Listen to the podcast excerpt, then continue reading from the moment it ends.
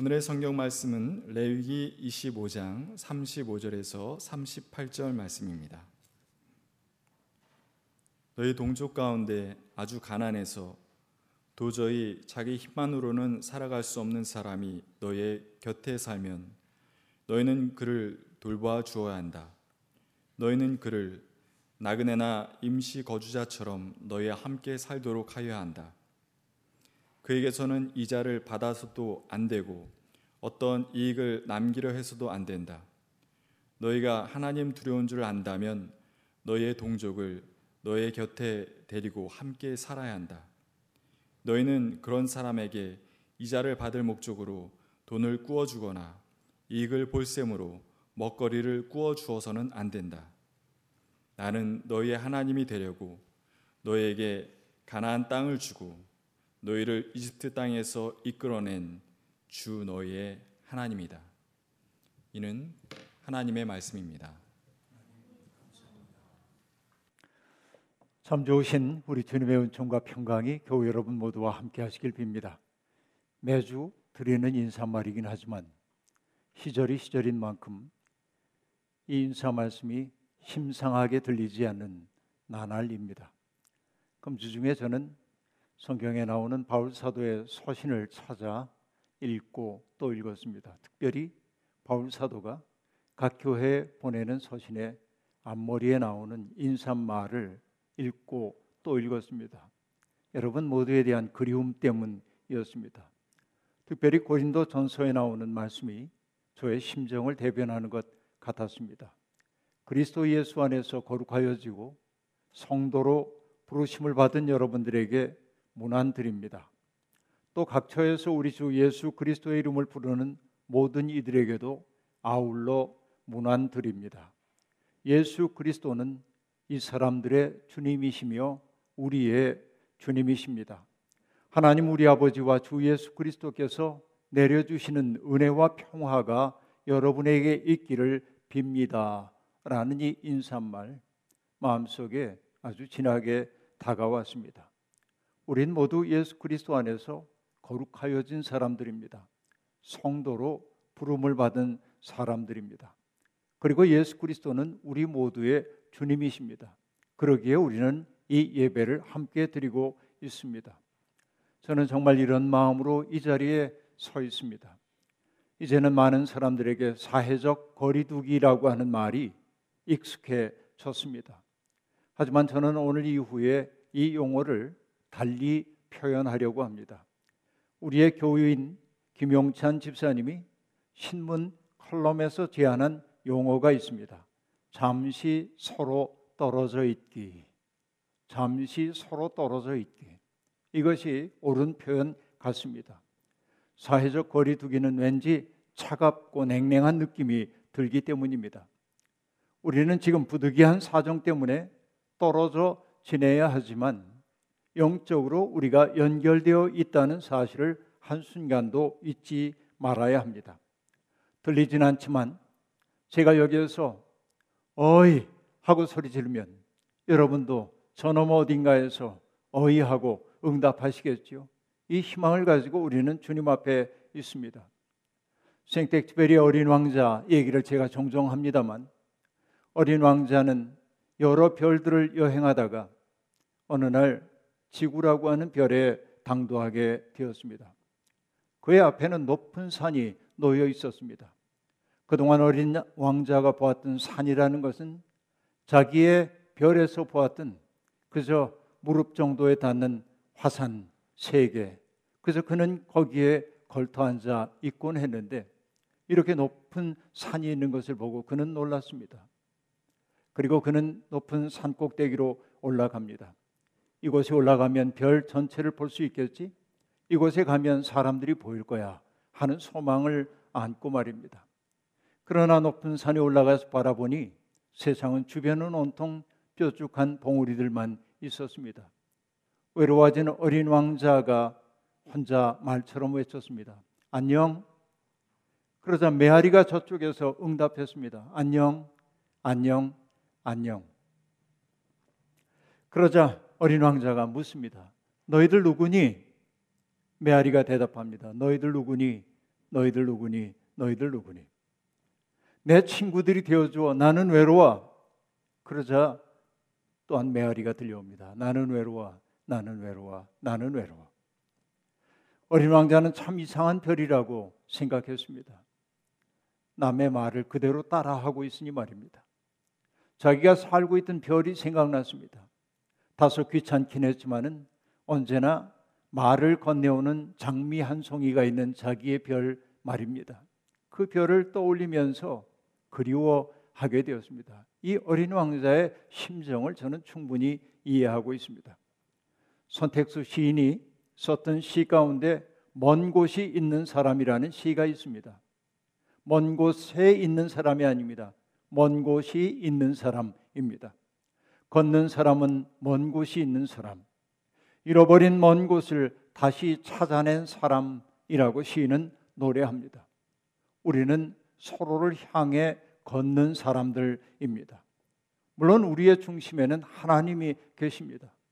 우리가 하나님이라고 하는 중심을 향하여 가까이 나아갈수록 우리 사이에 거리도 좁혀지는 법입니다. 바로 이것이 성경이 우리에게 들려주고 있는 진실입니다. 하나님을 사랑하는 사람이라야 이웃을 사랑할 수 있다는 말이 바로 이 말 속에 담겨 있다고 말할 수 있겠습니다.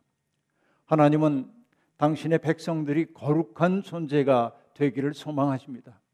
거룩하다라는 뜻으로 번역된 히브리어 카도시라고 하는 말은 구별되었다, 성스럽다라는 뜻이기도 합니다. 하나님에게 바쳐질 만큼 성스럽다라고 하는 뜻 입니다. 카도시에는 또한 무섭다라는 뜻도 있습니다. 하나님의 그 거룩하심 앞에 선 사람들의 태도는 두려움이기 때문에 그럴 것입니다. 카도시 거룩한 백성이 된다고 하는 것은 무엇입니까?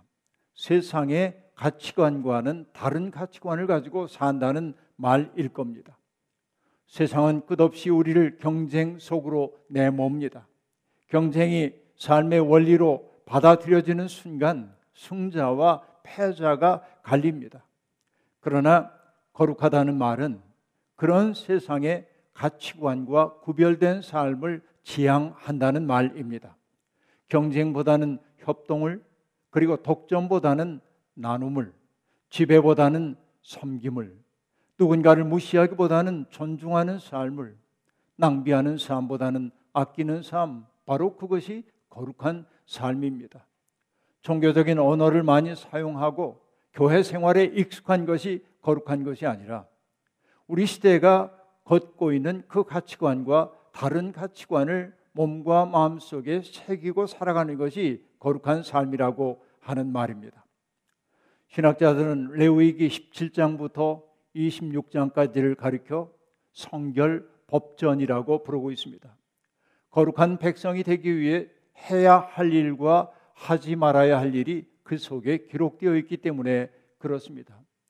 할 일은 하고 하지 말아야 할 일을 하지 않는 것이 거룩한 삶의 시작입니다. 그런데 그 법전에 핵심이 있습니다. 그것은 레위기 19장 2절입니다. 너희의 하나님인 나 주가 거룩하니 너희도 거룩하라라고 하는 거룩함에 대한 명령입니다. 그럼 거룩한 삶을 나타내는 한 문장이 있다면 그것은 무엇일까요? 레위기 19장 18절이 얘기하고 있습니다. 너는 너의 이웃을 내 몸처럼 사랑하여라. 이것이 거룩함의 핵심입니다. 사회적인 약자들을 억울하게 하지 않는 것이 무엇보다 중요합니다. 그리고 그런 이들을 그런 이들이 안심하며 살 수 있는 세상 만드는 것이 무엇보다도 거룩한 삶인 것입니다. 이웃 사랑이 사회 제도 속에 구현되어 나타날 때 그것은 어떤 모양일까요? 바로 안식년과 희년으로 나타난 것입니다. 안식년에는 노동을 하지 않았습니다. 땅도 쉬어야 했습니다. 그래야 하나님은 그들에게 먹을 거리를 주고 그 땅에 살고 있는 짐승들은 물론이고 온 존재에게 먹을 것을 주신다고 말씀하셨습니다. 사람만 쉬는 것 아니라 땅까지 쉬어야 합니다. 하나님의 돌봄은 짐승들까지 포함하는 돌봄입니다. 그리고 50년째인 희년에는 어찌해야 했습니까? 그 해는 전국의 모든 거민에게 자유가 선포되었습니다. 부득이한 사정 때문에 자기의 몸을 종으로 팔 수밖에 없었던 사람들이 자유인이 되는 것. 내 땅을 누군가에게 넘겨주었던 것이 내 땅으로 되돌아오는 것이 바로 희년입니다.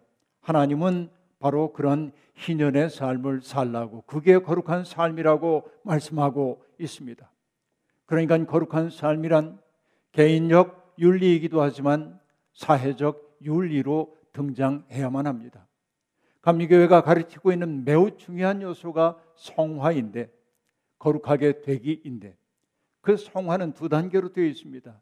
개인적인 성화 그리고 사회적 성화가 그것입니다. 우리가 그렇게 성화된 삶을 살 수 있는 것은 죄 많은 우리가 하나님의 값없는 은총 받았다는 사실에 대한 감격으로부터 시작되는 겁니다. 바로 칭의의 은총 속에 있는 사람들이 자기의 삶을 성결하게 만들 뿐만 아니라 자기가 살고 있는 세상을 거룩한 세상으로 바꾸기 위해 노력하는 것입니다.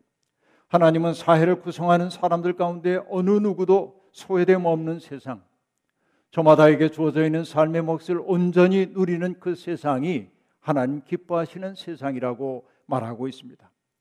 거기에 비하면 아직도 우리는 가야 할 길이 멀기만 합니다. 무한 경쟁, 그리고 소득의 양극화로 인해서 세상은 차갑고 냉랭한 곳으로 자꾸만 변해 가고 있습니다. 우리 문명의 본질을 다시금 생각해야 할 때가 바로 이때입니다. 원주에 살고 있는 제 선배 목사님 한 분이 계신데 그는 낡아진 자기의 한옥집 앞에 불편당이라고 하는 편액을 택호를 붙여 놓았습니다. 불편하게 사는 집이라는 뜻입니다. 그는 자기의 삶의 방식을 불편함으로 선택한 것입니다. 그리고 그 낡은 한옥집 기둥에는 다소 불편하지만 제법 행복합니다. 라는 그 주련을 써서 붙여 놓았습니다. 불편하기로 작정하면 결핍에 대한 비애도 줄어드는 법입니다. 풍요로움과 편리함 중독에서 벗어날 때 비로소 우리는 이웃들에게 눈길을 줄 수 있습니다. 내 욕심대로 살지 않을 때 비로소 우리는 다른 사람들의 신음소리에 귀를 기울이는 사람이 될 수 있습니다.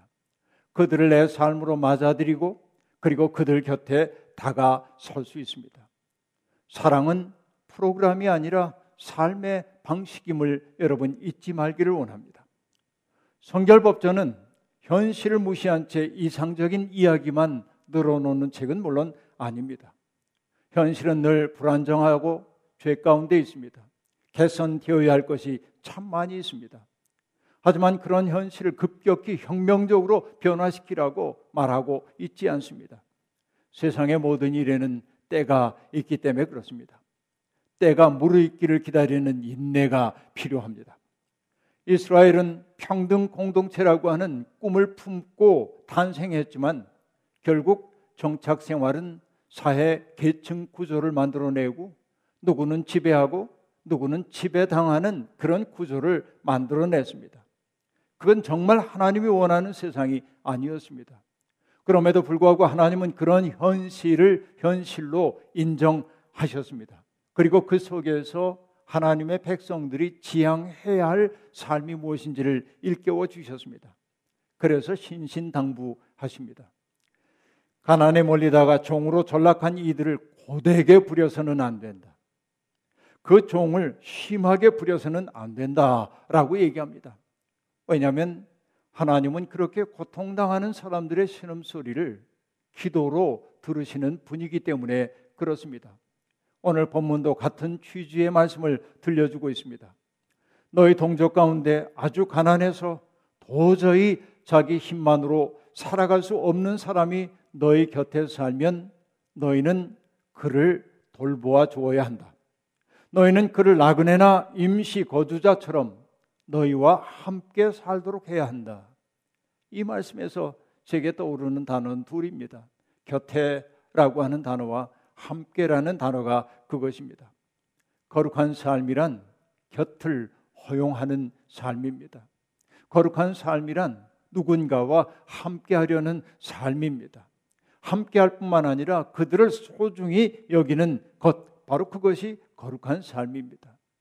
그들에게 설 수 있는 땅이 되어주는 것 바로 이것이 거룩한 삶의 내용임을 오늘 본문은 가르쳐 주고 있습니다.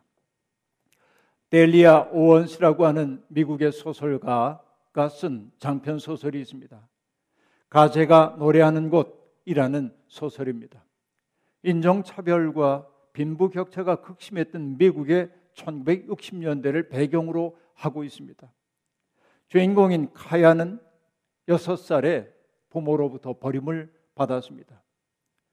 남편의 폭력에 지친 아내는 그리고 오빠들은 남편의 폭력을 피해서 아버지의 폭력을 피해서 다 집을 떠나갔고 술 주정뱅이인 아버지는 집에 안 들어오는 날이 부지기수였습니다.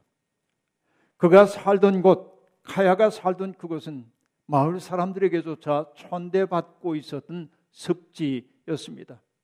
그 습지는 사람이 살 만한 땅이 아니었기 때문에 마약 중독자들, 알코올 중독자들, 범죄를 저지르고 숨어든 사람들이 사는 곳이었습니다.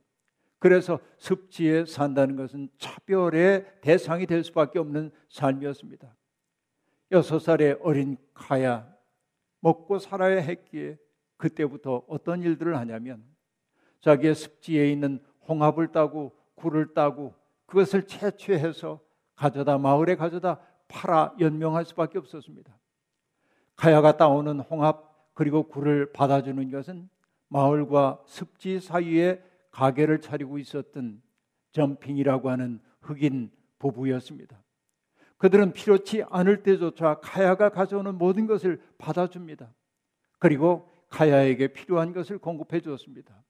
옷을 주기도 하고 먹을 것을 주기도 하고 카야가 필요할 때는 언제나 부모처럼 따뜻하게 맞아 주었습니다. 그들은 무엇보다도 카야에 보이지 않는 품과 설당이 되어 주었습니다. 그들 부부 덕분에 카야는 절망의 희면에 빠지지 않고 습지 속에 있는 아름다움을 발견하는 주체적 눈을 갖게 되었습니다. 점핑은 소설에서 그렇게 중요한 인물은 아닐지 모르겠지만 제게는 그 점핑이 마치 어두운 밤하늘의 영롱한 별처럼 느껴졌습니다. 누구 한 사람에게 설당이 되어주는 사람, 누군가에게 고향이 되어주는 사람, 그들이야말로 하나님이 기뻐하시는 거룩한 존재가 아니겠습니까? 지금 세계 도처에서 벌어지는 일들이 우리 마음을 아프게 합니다. 코로나19로 인해 아시아인에 대한 혐오감이 도처에서 나타나고 있다고 합니다. 적대감이 만연한 우리 시대는 서로 따뜻하게 맞아들이며 살라는 주님의 뜻을 저버리고 있는 것처럼 보입니다. 무신론적인 세계 그 속에서 만인의 만인에 대한 투쟁만이 나타난다면 우리 문명은 무너지고 말 것입니다.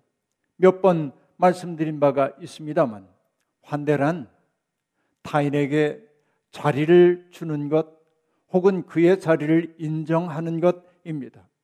그가 평안하게 사람을 연기할 수 있도록 돕는 것, 그리하여 그를 다시 한번 사람으로 만들어 주는 것, 그것이 환대입니다. 김현경 교수가 들려주고 있는 이 이야기 매우 중요합니다. 이 마음을 잃어버릴 때 인간은 추하게 변합니다. 자기만의 기준으로 어떤 사람들을 열등한 존재로 범주화하고 멸시하는 사람들은 실은 자기들이 얼마나 망가진 존재인지 얼마나 영적으로 타락한 존재인지를 모르기 때문에 그렇게 하고 있는 겁니다. 냉혹한 세상은 하나님을 부정하거나 하나님을 밀어내고 있습니다. 그러나 성결법전은 놀라운 말을 우리에게 들려주고 있습니다. 너희가 사는 곳에서 나도 같이 살겠다. 나는 너희를 싫어하지 않는다. 나는 너희 사이에서 거닐겠다. 나는 너희의 하나님이 되고 너희는 나의 백성이 될 것이다. 레위기 26장 11절과 12절에 나오는 말씀입니다. 우리가 서로 아끼고 사랑할 때 다른 이들이 우리 곁에서 안심하고 살 수 있도록 곁을 내줄 때 하나님도 우리 곁에 머무신다고 그렇게 말하고 있습니다. 하나님이 거니시는 땅 얼마나 아름다운 비전입니까? 우리는 지금 우리 곁에 와서 머무셨고 우리와 더불어 땅 위를 걸었던 한 존재를 알고 있습니다. 예수 그리스도 바로 그분입니다. 요한복음은 그 성육신의 신비를 이렇게 아름답게 노래하고 있습니다. 그 말씀은 육신이 되어 우리 가운데 사셨다. 우리는 그의 영광을 보았다. 그것은 아버지께서 주신 외아들의 영광이었다. 그는 은혜와 진리가 충만하였다. 말하고 말합니다. 바울 사도는 교회가 그리스도의 몸이라고 말합니다. 예수를 믿는 사람들은 하나님의 현존을 세상에 드러내라는 소명 앞에 서 있습니다. 바울이 말합니다.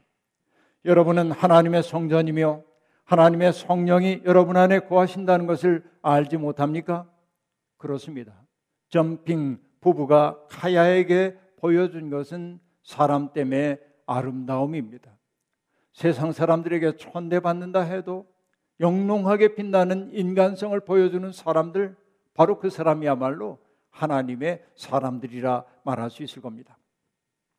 며칠 전에 김종현이라는 칼럼니스트가 투데이 신문에 쓴 글을 읽었습니다. 제목은 숙주가 되지 않는 법이었습니다. 코로나19가 창궐하는 시대에 우리가 그 바이러스의 숙주가 되지 않기 위해 어떻게 해야 하는지를 길게 쓴 후에 그는 이 세상에 그럼에도 불구하고 아름답게 사는 사람들이 있다는 사실을 말하며 그 글을 마무리하고 있습니다. 길지만 그대로 인용해 보려고 합니다.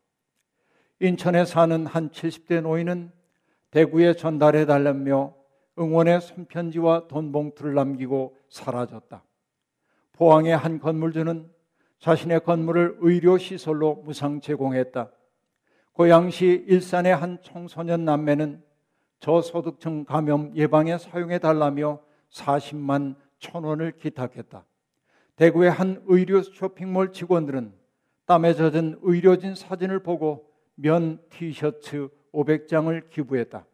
한 배우는 대구로 달려가 트럭 위에서 마스크 1만 2천 개를 나눠주며 힘내라는 응원을 했는데 이 사실은 SNS를 통해 며칠 뒤에야 언론에 알려졌다. 인천 한의사회는 비상 근무 중인 공무원들의 건강을 위해 인천시에 보약 50박스를 전달했다. 대한항공 일반직 노동조합은 절체절명의 혼란을 겪던 우한 교민 긴급 수송 업무에 감염 우려를 무릅쓰고 자원했다. 장애인 봉사활동가 정지원 씨는 자가 격리된 장애인을 돌보기 위해 두 주 동안 함께 살며 약과 식사를 챙기는 일에 자원했다. 이 장수 씨는 코로나 바이러스보다 혼자 격리된 생활이 더 위험할 수 있다며 확진 판정이 난 장애인 돌봄에 자원했다. 대구 지역 감염이 확산돼 의료인 모집을 한 지 나흘 만에 전국에서 간호사 247명, 의사 58명 등 850여 명의 의료인들이 자원했다.